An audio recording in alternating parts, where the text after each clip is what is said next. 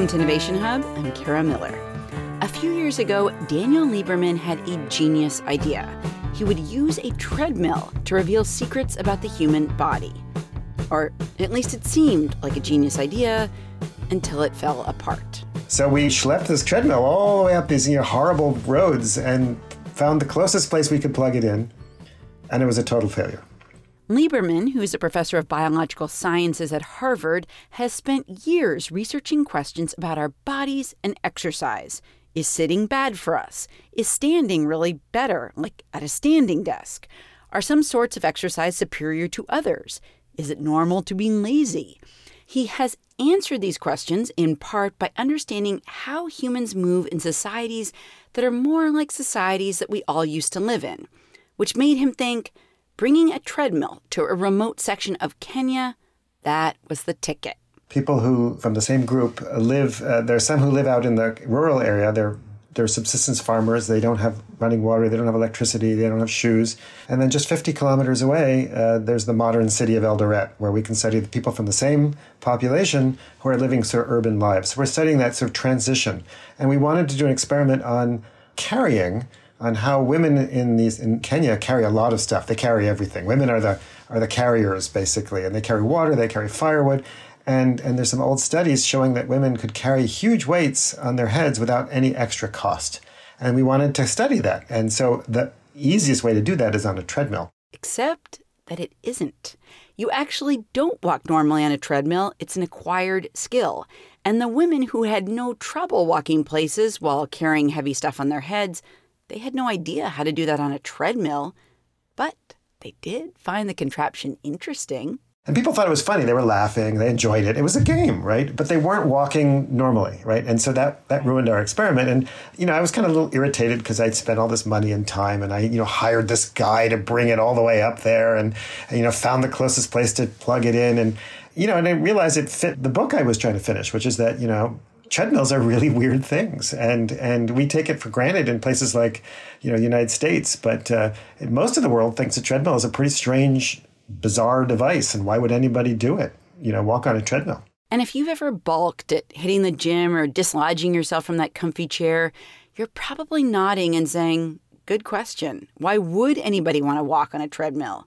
And indeed, it's an excellent question, and one that Daniel Lieberman tackles in the book exercised, why something we never evolved to do is healthy and rewarding. Lieberman says part of the reason that we are so worried about exercise, like how much of it to do, what to do, what its effect is going to be on us, part of the reason we're so worried is exercise is so darn new. Physical activity obviously is not new. People have always hunted for food and then later they began tilling fields, and that can be a ton of work. But the notion that you would move more than you absolutely have to to get dinner on the table, that you might voluntarily run a 5K or swim laps for fun, that sounds pretty nuts. Almost as crazy as, I don't know, walking on a treadmill. You know, I went for a run this morning for the sole purpose of going for a run, but people didn't used to do that, right? They went running when they needed to or had to, or or it was a part of a game, right? Um, so exercise, as we see it today, is a very modern idea. So yeah, spending hard-earned money to you know get on a treadmill or lift weights whose sole purpose is to be lifted, or you know I could go on, right? That would surprise our ancestors. And I mean, you you come to this notion that people are exercised, like as in agitated about the idea of exercise, whether it's like, should they do it? Should they not? Should they run five miles? Should they run two miles? Should they run? Is it bad for their knee? Like there, there's a lot of anxiety now around this notion of exercise. Yeah, I mean, look, I think it's true about a lot of aspects of health. You know, we've we've medicalized and commercialized and industrialized and commodified. We've everything aspect of health and in the way in which health information is provided to us we get the little, these little bits right so one day you read in the in the paper that you know barefoot running is good for you. The next day you read it's bad for you. And then one day you read that you should do high intensity interval training. It's like all you need. And the next day you read that no, no, no, no, no, you should do long, slow exercise. And one day you read that you should use weights. And the next day you read that no, no, no, you should only use your body weight. And, and people don't know what, how to make sense of this. They get whiplash and, and, and you get all these contradictory kind of bad little bits of information And then on top of that, there's a kind of virtue signaling and blaming and shaming about physical activity because let's face it, most people don't like to do it. Um, mm-hmm. I I force myself to exercise, but like this morning, I didn't want to go for a run. I, I, have ways of coercing myself, but I you know I whinged about it for about half an hour before I finally got out the door, and you know, and the, I didn't enjoy the first mile or so, and but I eventually eased into it and enjoyed my run, but. But we're made to feel bad about it. So we're exercised about our instincts. You know, example I have given it gives, you know, you're in an airport or a mall or a, you know, subway station or something like that, right? Where there's a stairway next to an escalator. We've all been in one mm-hmm. of those mm-hmm. situations, right? And there's that little voice in your head which says, "Take the escalator," right? Even now, even though there was no escalators in the Stone Age, right? We all have this this instinct to to save energy and to take the escalator. And then, but then we made to feel bad that we had that instinct. But That's why later on we do the stairmaster. Exactly, exactly. so you know I, I think we need to be more compassionate towards each other, right? There's nothing wrong with that instinct. Just like, you know, if you put a piece of chocolate cake in front of me and an apple, of course I'm going to want the chocolate cake, right? And it's not that I'm a sybarite Epicurean, you know, you know, fat loving, you know, whatever. It's it's that chocolate cake is just more tasty than an apple, and and of course I want it, and it's a normal instinct, and and I shouldn't feel bad about it. We need to help each other use that of slow, rational part of our brains to to make decisions that are our own best self interest without the shaming and the blaming and the virtue signaling. Um, let's stay on this uh, thing for a minute of like, is it normal to be lazy? Because I think people think of like in the past, people were much more active. Now we're we're sort of modern day lazy people, and you and you talk about how um, you were like the last kid to get picked in gym class. And I remember, in a very similar vein, being on a sports team in high school, and the warm up, the warm up was running two or three miles. And I truly felt like I was clinging to life at the end of the warm up. And, and, you know, I mean, it was just way too much for me. Are we abnormal? Are we normal? Well, look, we've created all these myths about exercise and physical activity that our ancestors were these sort of supernatural athletes who could just, you know, naturally get out of bed and, you know, run 100 miles and lift, you know, huge weights and, and you know, or looked like Charles Atlas or whatever, and and that you know, civilization has contaminated us, right? You know, we're all this sort of etiolated versions of, of, you know normal human beings and wimps and you know unable to do that. But the fact of the matter is that um, we're all pretty normal and that hunter gatherers and you know people who you know, humans were hunter gatherers until recently everywhere on the planet until about 600 generations ago. It's not that they you know naturally want to go out and do all kinds of physical activity it's just that they have to. But they don't have to do huge amounts. So you know, the typical hunter gatherer in Tanzania, for example, it's a population that we've studied a lot uh, called the Hadza. Uh, you know, people have put GPS monitors on them and heart rate monitors and all kinds of monitors on these folks. And we know that they engage in what's called moderate to vigorous physical activity. That's that's when you get your, your heart rate up about above 50% or more. So like a brisk walk or, or more. Okay. They spend about two and a quarter hours a day doing moderate to vigorous physical activity. So they're not they're not doing crazy amounts of, of hard work, they're working a lot harder than we are for, for, the most part. I assume they're not doing this though, like to exercise. I assume they're doing this to like catch some food or something. Exactly, exactly. Okay. They're, they're doing that every day. They go out and they walk, you know, between nine and you know fifteen kilometers a day to get to find food and dig it up and bring it home and and then they do chores in, in camp and take care of their kids and do all the sorts of things that we do except without the aid of machines and and so they're working moderately hard. But the other important thing is that they don't have an excess of energy available to them. There's no 7 Eleven or Whole Foods or whatever around the corner they can go to and and just sort of you know get infinite calories right so when you're in a situation where you have constrained energy right you don't have as much energy as you'd like and you have to spend energy in order to get food which is energy right it doesn't make any sense. In fact it's actually ab- it's aberrant. It's a bad idea to to spend unnecessary energy that's not going to benefit you, right? Because it becomes a trade off. Think about anything that's limited is it becomes a trade-off. Think about time right? The time that you're spending listening to me right now is gone. You're never going to get it back. So you you can spend a, second listening to me or you can spend a second doing something else right? And and energy is the same way and for most people until recently. It's when you spend energy on physical activity, you're not spending it on, say, taking care of your body or reproduction or storing mm-hmm. energy. And so it becomes maladaptive to waste it. And so, so that's why hunter gatherers, you know, they're, they're active, but they're not crazy active. And they don't engage in usually rarely, you know, in, in an extra unnecessary discretionary activity unless it has some benefit. And the benefit could be that it's socially rewarding. So one of the things that, that every group in the world does is dance, right? Dancing is dancing is fun, or, or every population on the planet, you know, people play. And play is important. You learn skills and, and reinforces social hierarchies and all kinds of other good things happen, right, with play. So so we do things other than hunt and gather and forage and you know make food, but but generally it's because we value them and there's some benefit to them. Like the, the Tarahumara, for example, the famous runners in Mexico. Uh, you know, when they do their famous runs, they do it because it's a form of prayer. It's spiritual for them. They value it. They think it's it has some it has some important social value for them you have um, a great story of I think um, going to meet one of those runners in Mexico. He's in his seventies. He'd been like really great in a lot of races, and um, you ask him like, "Okay, you're a really great runner. How did you train?" Yeah, yeah, that was that was the start of the book actually, because I, I, w- I was just finishing up my previous book, the the story of the human body. I was kind of putting the final touches on it, and I was on sabbatical, and I went to to Mexico to get some data on, on how these how the Tarahumara, these or, or, they call themselves the Raramuri, um, how they run because they had gotten a lot of press, a lot of attention. And I was, you know, going around asking everybody about their running, being a good anthropologist, and I had my set of questions. And I was asking people about training. First of all, I discovered that most of them don't run that much. Only a small group of, of them run. Um, but when I asked them about training, nobody ever seemed to understand me. I couldn't get this is through an interpreter, you know, you know, them to understand that, you know, they would explain how you know this gringo who's asking questions. You know, every every every morning he goes for a five mile run. So when I've asked this guy, this this lovely elderly gentleman who was uh, kind of reticent at first, when the interpreter sort of you know, I, I, once again I tried my question about training. He just like looked at me and he said in Spanish, you know, why would anybody run if they didn't have to? And right, it right. was like one of those, you know, occasionally there are these moments in life, and it really was one of those eureka kind of aha moments. Like, yeah, exercise is abnormal. I mean, what I do is actually kind of weird, and he's the normal one, and I'm the strange one.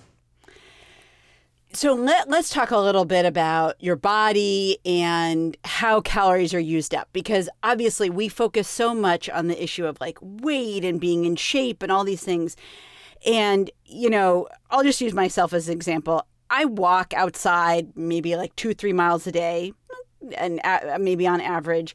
Um, but you say that that amount of walking, which I consider like a pretty good day of walking, pales in comparison to the amount of calories that I burn just by sitting in a chair, lying in a bed at night. Um, talk a little bit about how our calories are burned, even if we think like, wow, I went on like a two mile run or three mile walk or whatever. Yeah, this this surprises people. So you know, calorie is the basic unit of energy that we often use. Um, you know, and, and, one calorie is the energy to, to, to raise a gram of water by a degree Celsius, right? And a typical sort of adult American human being spends about 1,600 calories a day just taking care of his or her body. You know, that's just it's just like all the things that are going on in your body, paying for your brain and you're growing your fingernails and breathing and replacing the cells in your skin that you know die and your immune system and all of that sort of stuff that's just ticking along in the in the background without you ever really noticing it. You're spending about 1600 calories a day just doing that. And then you spend some extra calories digesting your food.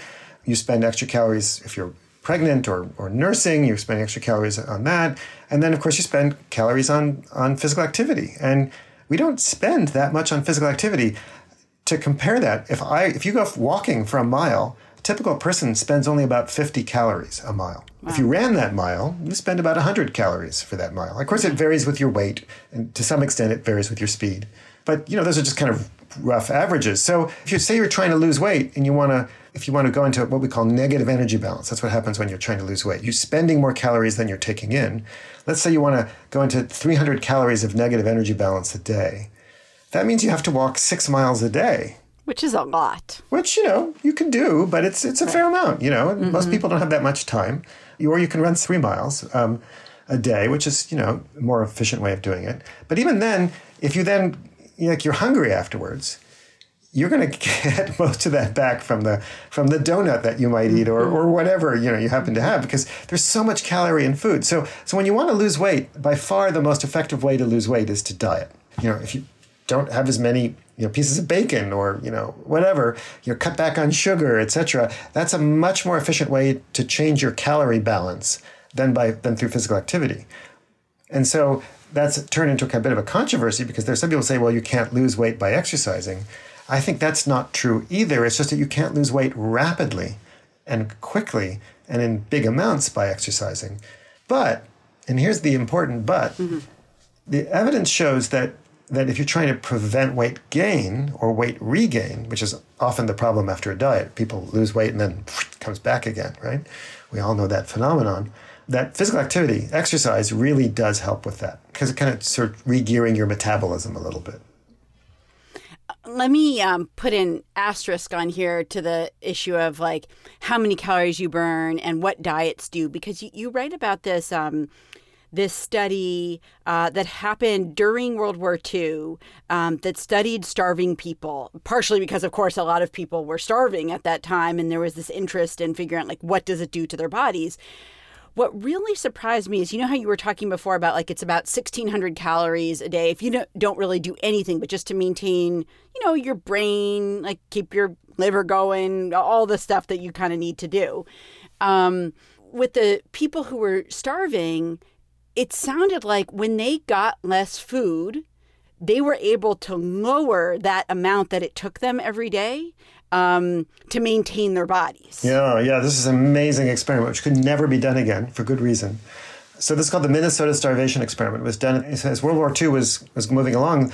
The American government realized that um, you know there was going to be a huge starvation problem in Europe, and we didn't really understand the biology of starvation and, and you know lack of food. And so, a very famous physiologist named Ansel Keys in Minnesota uh, started this experiment. He got conscientious objectors; these are, I think, mostly Quakers, and they agreed to essentially to starve themselves for science, and that's actually how they advertise it. You know, mm. so after a kind of initial diet, they they went on a, a really dramatic weight loss. You know, they were basically cut their calories pretty much down to maintenance level, you know, that 1600 a day, but he still made them be physically active because, of course, starving people can't just stop, you know, in most circumstances, just stop. They can't just sit around. They have to try to get food, right? So he made them stay physically active and they measured everything about these folks. And it was, you know, really high quality science. Um, and what they found was that of course, they lost a lot of weight, mostly fat, and they became very, very inert. So, whenever they didn't have to do anything, they wouldn't do anything. But they also turned down their metabolism, right? Just like with your household budget, there are some things that you you have to spend money on, right? You got to pay the rent. But there are some things that maybe you can skimp on, like you can turn the heat down lower in the winter, mm-hmm. you know, mm-hmm. Cope with a lower temperature and spend less on entertainment and spend less on food and whatever. So there are some things that are reducible versus some things that are non-reducible. And and what the body does is it, you know, when you're on that kind of starvation diet, it turns down everything it can, right? to the lowest level possible. So their, their metabolic rates actually decreased substantially during that period. And what it, it tells us is that metabolic rates are, they're not set, they're variable. And what we do affects our metabolic rates. And, um, and physical activity is just one of the things that affects, you know, how much energy that we spend and how much energy we spend on our basal metabolic rate.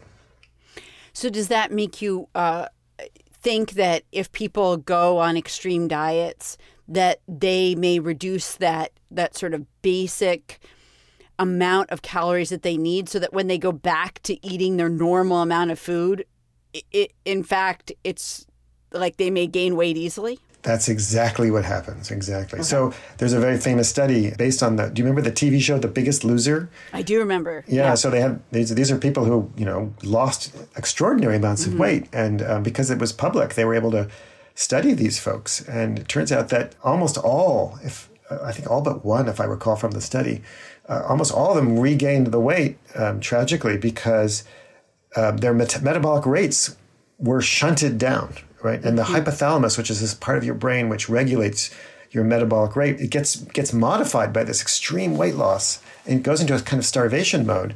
So some of these folks have metabolic rates for like children, but they're full sized adults. And of course, it's so hard to eat that little, right? It's impossible, right? So, so the weight comes roaring back. And to, but these are people with disordered metabolisms. Um, mm-hmm. Um, there's something wrong. We don't still un- understand what it is that's that's happening. The, the good news is that that exercise is not the same thing, right? So if you go for a run or a jog or do something normal, you'll, of course you'll spend some extra energy, and it turns out that afterwards you also spend a little extra energy. It's called the afterburn, and so you know after a run or a workout, your your metabolism is actually elevated a little bit. Um, and then it goes down after a few hours. Sometimes it can take a day or so to go down. And that extra energy is most of it's it's like your body responding to that physical activity. It, it kind of it's not no, it doesn't cause you to lose a lot of weight. This is not an effective weight loss strategy, but it does tell you about all the things that are getting turned on by physical activity. Hmm. Let's pause for a second here. I'm talking to Daniel Lieberman. He's a professor of biological sciences and human evolutionary biology at Harvard University and the author of the book Exercised. We're going to talk more on the other side about diets, how much sitting is okay for you to do, and the medical effects of exercise on the body.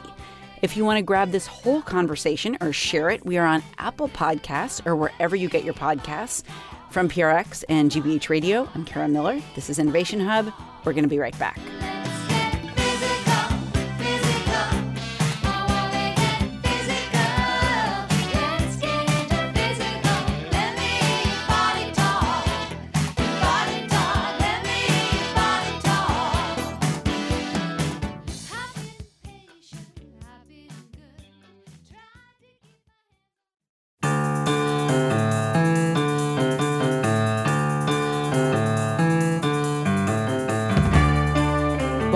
To Innovation Hub. I'm Kara Miller. I'm speaking with Daniel Lieberman about exercise and laziness and all sorts of questions that intersect with those topics.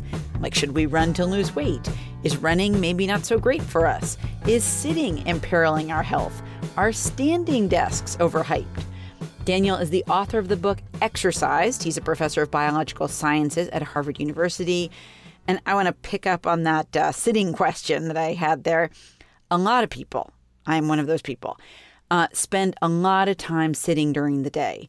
Um, in my case, it's because my job depends on things like reading your book, uh, which is obviously hard to do while you're kind of running around town. So, if somebody is sitting in meetings or writing or coding or reading or whatever, uh, do you worry about the fact that as Americans, we are all just sitting like way too much? Well, that's that's a bit of a loaded question. So let's unpack okay. that a bit. So many of us have heard this expression, you know, sitting is the new smoking, right? That somehow we're all sitting incredibly uh, huge amounts, etc. But but let's go back to the Hadza, right? That population in Tanzania that um, are hunter gatherers. So some former students of mine, Dave Raichlen and Herman Pontzer, again, they put monitors on Hadza and found out they sit about 10 hours a day, which is not far off from what, what you and I do. It's actually about the same amount, right? So there's nothing abnormal about sitting. It's, it's normal when you're not being physically active. And we already discussed that the Hadza aren't active all day long, right? They're, they, they, so it sounds like they are looking for opportunities to sit, right? Of course. If you're sitting 10 hours a day, you're like, where can I sit? Can I sit down now? Yeah, they're not rushing out right. and buying standing desks, okay, right? You know, okay, like, right. you know, when you're not working, you sit, right? My, my, okay, my dog does the same thing. She sits all day long, right? Okay. Uh, most animals sit. Cows sit. I mean, there are very few animals that don't sit.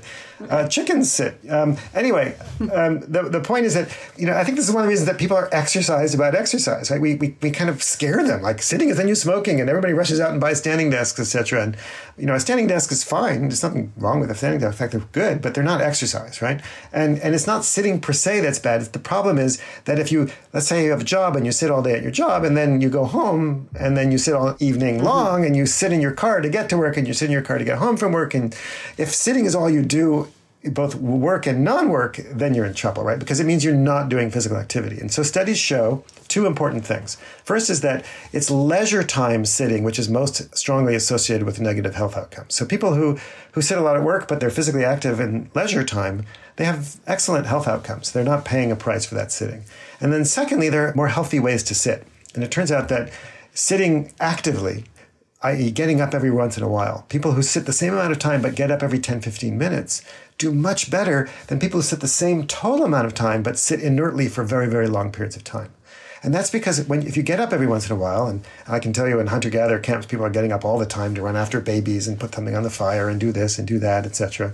That you know, getting up every once in a while or fidgeting turns on your muscles. You know, you're not spending a lot of energy, but you're, you're turning on those metabolism and you're using you're using the fats in your bloodstream and using the sugar in your bloodstream and all that's good and it prevents some of the negative inflammatory consequences of sitting a lot. So let's not say that sitting is the new smoking. Instead, let's say make sure you still also get some physical activity and sit more actively. I mean, there's sort of, I think I think we can give people a little bit more nuanced information without scaring them and give them the information that they need to kind of improve the way that we live in the modern world because I also have a job that requires me to sit a lot you know so I try to sit a bit more actively but I'm not scared of my chair.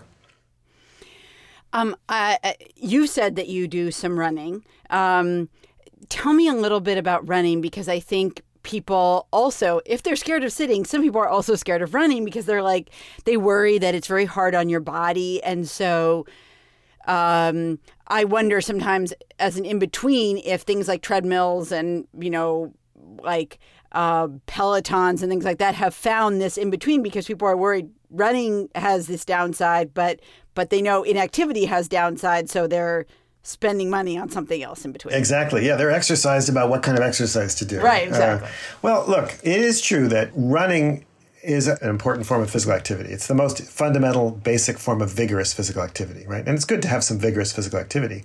But it is also true that runners also get injured sometimes. And, you know, that people didn't just make this stuff up. Of course, I think we've exaggerated the kinds of running injuries that people get. If, you know, running were as injurious as some people would think, you know, then you know, runners would be dropping like flies and there would be very few of us out there, right? And so it's not that bad, right? People tend to get injured when they're running, when they're starting off, right? If they're not really fit and they don't have the strength. And, and then they also tend to get injured if they, you know, they start training for marathons and, you know, doing crazy stuff and, you know, really upping their speed or distance. Um, but most people who just do kind of normal levels of running, they're doing fine. But we have a lot of myths about running, and one of them is that it, it's like a wear and tear thing on your body, like the shock absorbers on your car that you of wear them out, right? And that we, people are afraid that they'll wear out their knees by running. And although it's true that knee injuries are, are the most common form of running injury, arthritis, which is the wear you know, wearing away your your cartilage in your knee is not caused by running, and there are many, many, many studies which show that. Instead, I think, and I think there's a, a, fair number of studies which which back this up, which is that a reason a lot of people are getting injured when they're running and getting knee injuries is that they're not running very well. I think running is a skill, and we don't teach people the skill of running. They overstride, they, they throw their foot way out in front of them, and that, that has a lot of negative effects on how you run. You know they don't necessarily have the strength in their muscles that cross the joint that reduce the forces.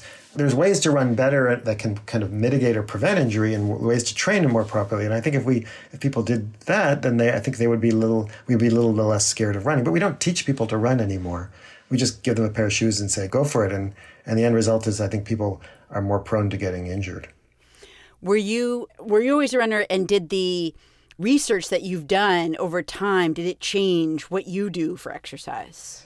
Oh my gosh, yeah. Well, I mean, I was sort of always a runner. I actually started running when I was a kid because my mother started running when I was very young. She was a professor at the University of Connecticut and they had a, a fancy gym that they built and they wouldn't let women use it. And that didn't sit well with her. She's a wonderful, heroic, feisty person. And so she started running to liberate the gym.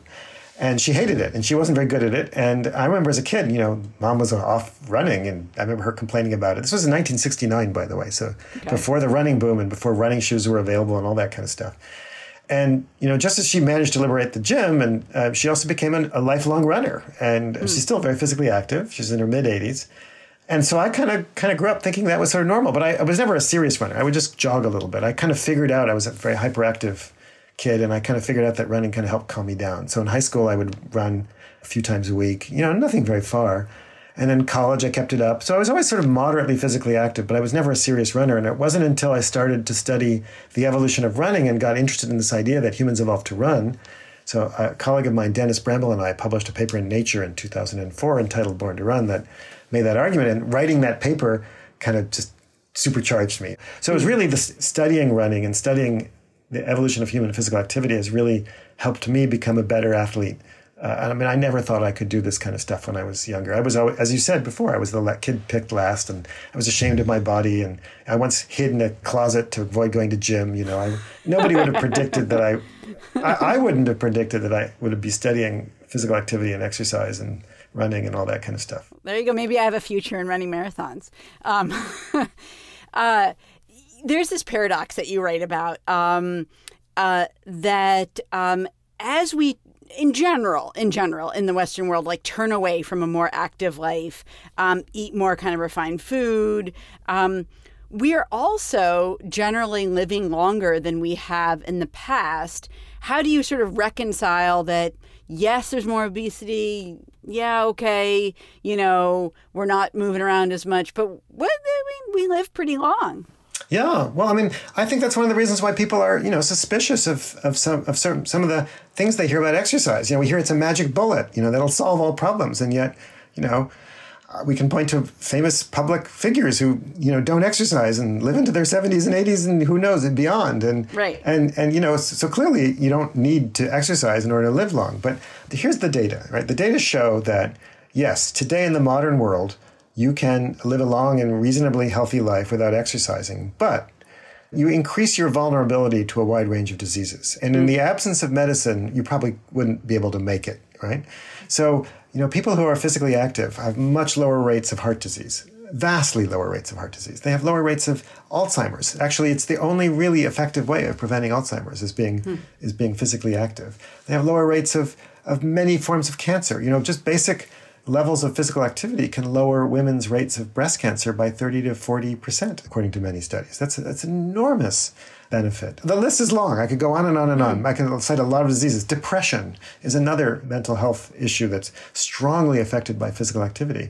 So we can we can get by, but what happens is that we as we're living longer because of better sanitation and better medicine, even while being less physically active, we're spending more of those years in what's called a state of morbidity. Morbidity means illness, right? So we're living longer, but we're spending more years with, you know, diabetes and metabolic syndrome and, and heart disease and various forms of dementia and arthritis and all these sort of chronic diseases that we have to take all kinds of medications for, and we can we can cope physical activity reduces that enormously. And so not only does it extend people's lives, but it also extends or compresses morbidity. It prevents us from having those chronic illnesses that reduce the quality of life and also, by the way, spend expend trillions of dollars in our medical system.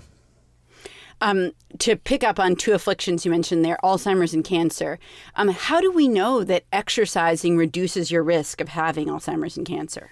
Well, we know for two reasons. So, one is we have epidemiological studies. We have large, large, large studies. There are now many studies on both diseases where they're, you know, prospective studies where they've followed long, large groups of people over long periods of time and correct for for sex and socioeconomic status and smoking and a variety of other factors that could influence these diseases. And, and we can show that, that people who are physically active have much, much, much lower rates of Alzheimer's and lower rates of many forms of cancer. Not all forms of cancer, but but many forms of cancer. So that's one reason. So there's just pure epidemiological data that just tells us what the relationship between physical activity is and uh, some health outcomes. But the other reason is that we understand some of the mechanisms by which physical activity helps prevent some of these diseases. So in the case of Alzheimer's, physical activity not only increases blood flow, but also increases the production of neurotrophic factors. There's one called BDNF, brain-derived neurotrophic growth factor, which which is um, uh, it's called by some people miracle grow for the brain, but it's a molecule that actually helps maintain the function of the neocortex, the part of the brain that gets damaged by Alzheimer's. It's um, uh, you know there are all kinds of other proteins and whatever that are released by physical activity that are, are neuroprotective, decrease levels of inflammation. Alzheimer's is an inflammatory disease of the brain, and, and physical activity decreases inflammation. So we understand not only epidemiologically, but we also have mechanistic explanations for that. And the same is true of cancer. Um, it's a little bit more complicated because there are many different kinds of cancers, and cancers have all kinds of different pathways. But physical activity lowers levels of sugar in the bloodstream, and most cancerous cells rely on sugar for their fuel. Physical activity decreases inflammation. And again, inflammation is a major cause of cancer. Physical activity upregulates aspects of our immune system which help fight cancers naturally. There was a paper that just came out which showing that physical activity decreases your risk of dying or getting sick from COVID substantially. There was a huge study in California uh, from the Kaiser Permanente system, where the entire Kaiser system, they, they actually record every patient's physical activity levels.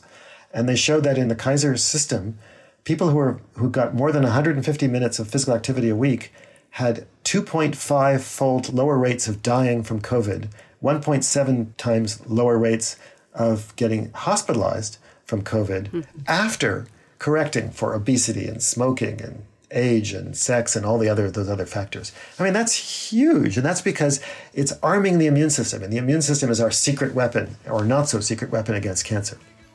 You're listening to Innovation Hub. I'm Kara Miller, talking to Daniel Lieberman. He's the author of Exercised Why Something We Never Evolved to Do is Healthy and Rewarding.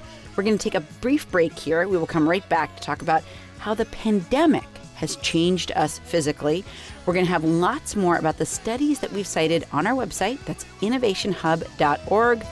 Talk to you in a minute.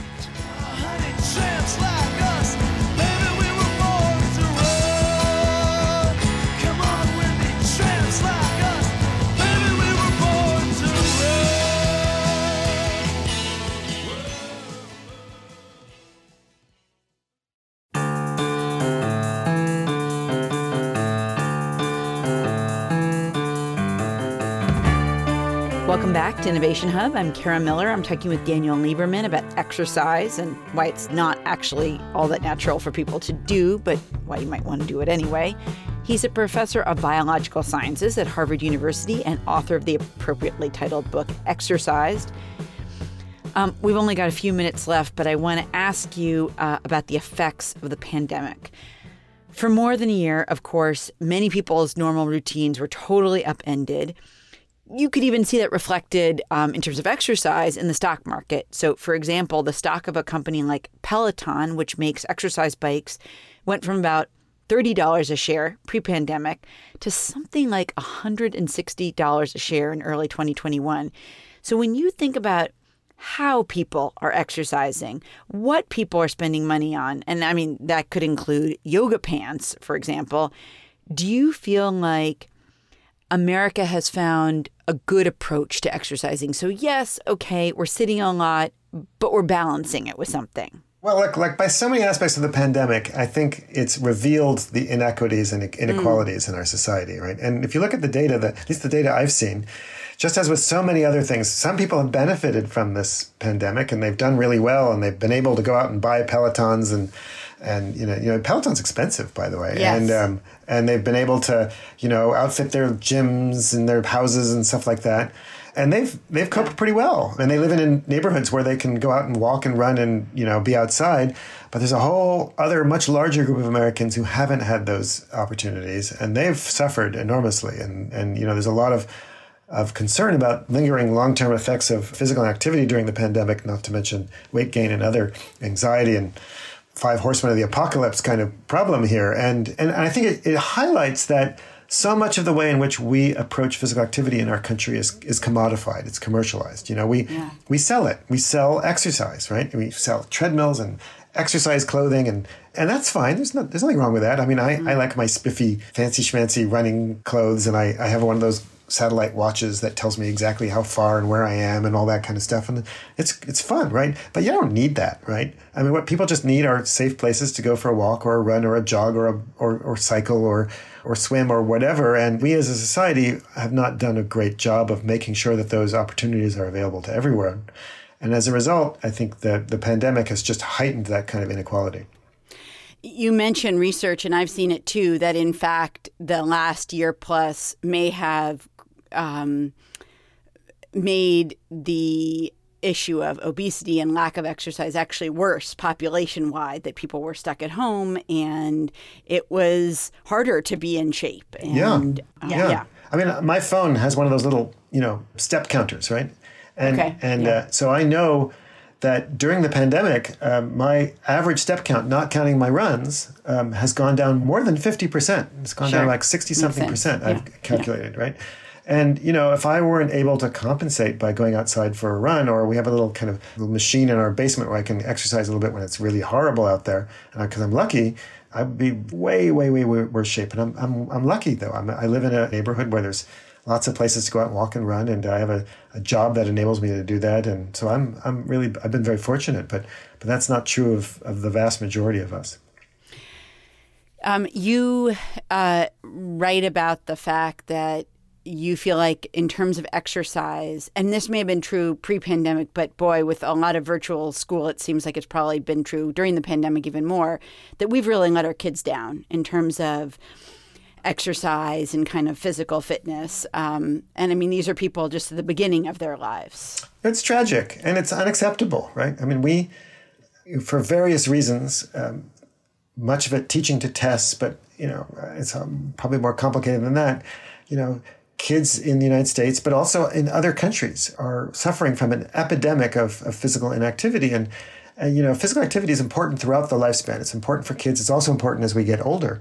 But when you're young, you're, you're developing your body's capacities. You're developing skills. You're developing habits. You're developing your muscles and your skeleton and your, your respiratory system and all of those systems. And if you don't get enough physical activity, that puts you behind. You know, it makes it much harder for you later on in life. And furthermore, we think of this as a trade-off, right? Time spent in the playground or you know doing mm-hmm. physical activity in gym class or whatever is time not spent studying. But you know there are plenty of studies which show that that's a false trade-off. That that you actually get the time back in terms of increased memory and concentration and better mental health and better outcome and less anxiety and and so on. And so that you know, you know, kids who get more physical activity do better in school uh, after you correct for every other factor. And so we need to wrest control from school boards and whatever, whoever making these decisions and, and insist that our children get enough physical activity that that end of life. And, and the other thing is we should also need to help our, our you know senior citizens too, because as we get older, uh, exercise becomes not less important, but actually more important.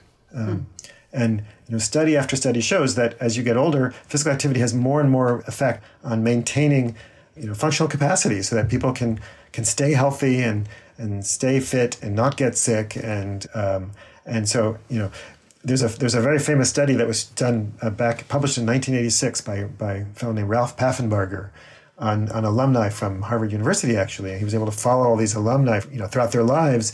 And what he showed was that you know, younger alumni in their 30s, 40s, and 50s who were very physically active had about 20% lower mortality rates than, than the ones who were sedentary. By the time they were in their 70s or 80s, they had 50% lower mortality rates. And again, wow. this is after correcting okay. for various other factors, right? And this is, that's not the only study. It was the first of those big studies uh, to show that, you know, you know we, need, we need to be physically active when we're young, and we need to keep it up as we get older. And as we get older, it actually, in some ways, becomes even more important. I think people generally have this view that like at a certain point you've earned it, like you can kick back and you know sit by the lake or whatever. And you have this really interesting hypothesis that actually older adults, grandparents often, were really not made to kick back. Like they were really made to keep exercising. Oh, I'm so glad you asked me about this because this is the part of the book actually I'm most proud of, right? Which oh. is that you know, humans are unusual. We're, we're, we're unique. We evolved to live several decades after we stop reproducing. Right, uh, which is a little bit of a puzzle. Like, why? Yeah, exactly. Right? And, and so the answer to that puzzle, anthropologists have shown, is that because older individuals help their their children and their grandchildren. So you've probably heard of the grandmother hypothesis, right? So grandmothers and also grandfathers are out there foraging and hunting and gathering and getting honey and doing all kinds of stuff that help their children and their grandchildren. And that and that energy transfer not only benefits their children and grandchildren, it also benefits the genes of those grandparents. So we evolved to live longer in order to help our children and our grandchildren, but we didn't evolve to, to do it by sitting on the beach in Florida, we evolved to do that by going out every day and, foraging. In fact, studies show that grandparents sometimes spend more time foraging than parents in some of these societies, right? They're, they're, they're physically active. And remember, physical activity turns on all kinds of repair and maintenance mechanisms that aren't otherwise turned on, right? If you go for a run or a, or a walk or whatever, it doesn't have to be a run, um, you, for example, you stress your body, right? You create these little reactive oxygen species that cause damage and you create you know micro tears in your muscles and your bones and you and you, you damage proteins and there's all kinds of stresses.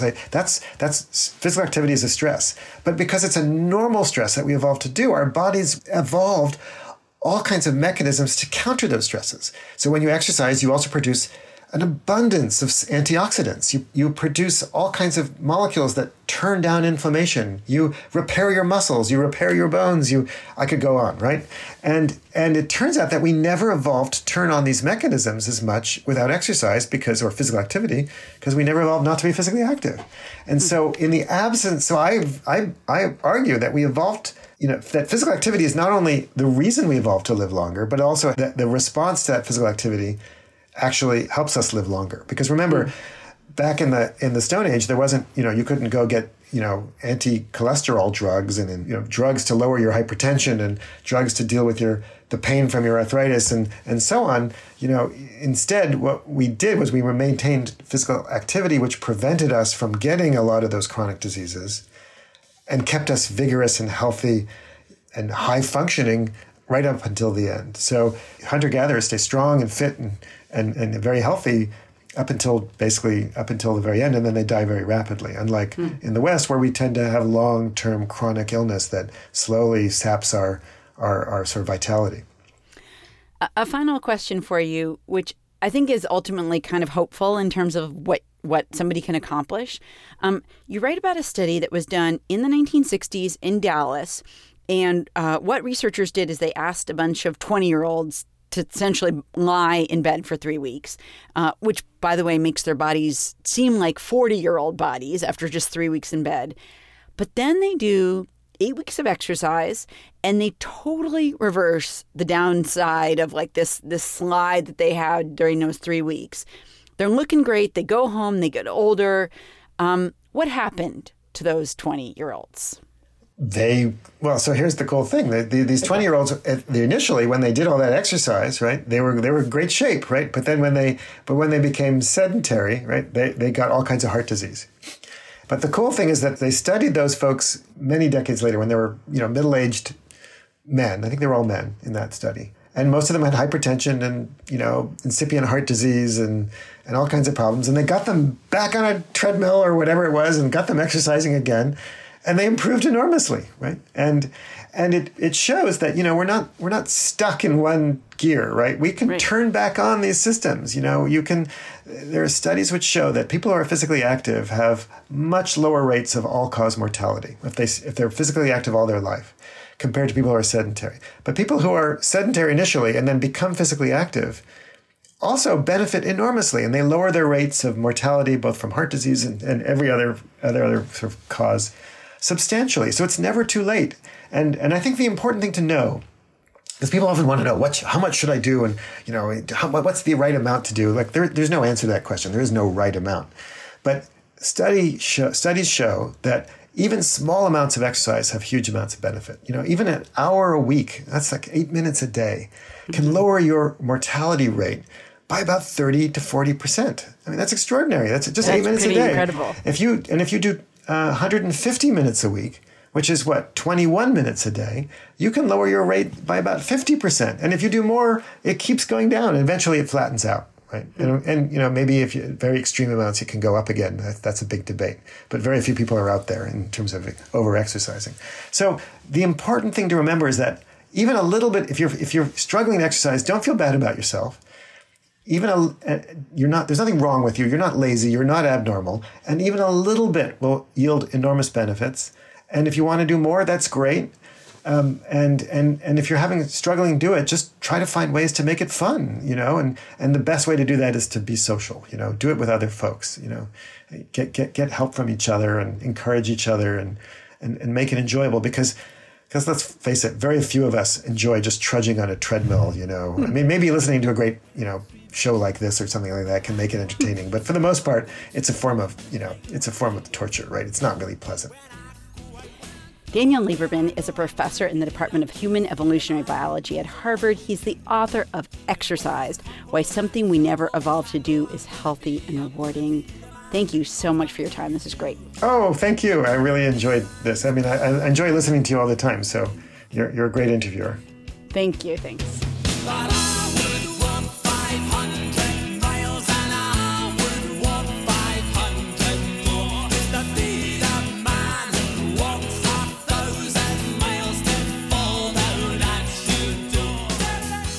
Is a lot more about exercise on our website, including an exploration of the grandparent hypothesis the idea that grandparents may be even more geared towards exercise than their younger family members. That's at innovationhub.org. Thanks to the people who helped put together this show senior producer Elizabeth Ross, producer Mark Solinger, and associate producer Sarah Leeson. From PRX and GBH, I'm Kara Miller, and this is Innovation Hub life hot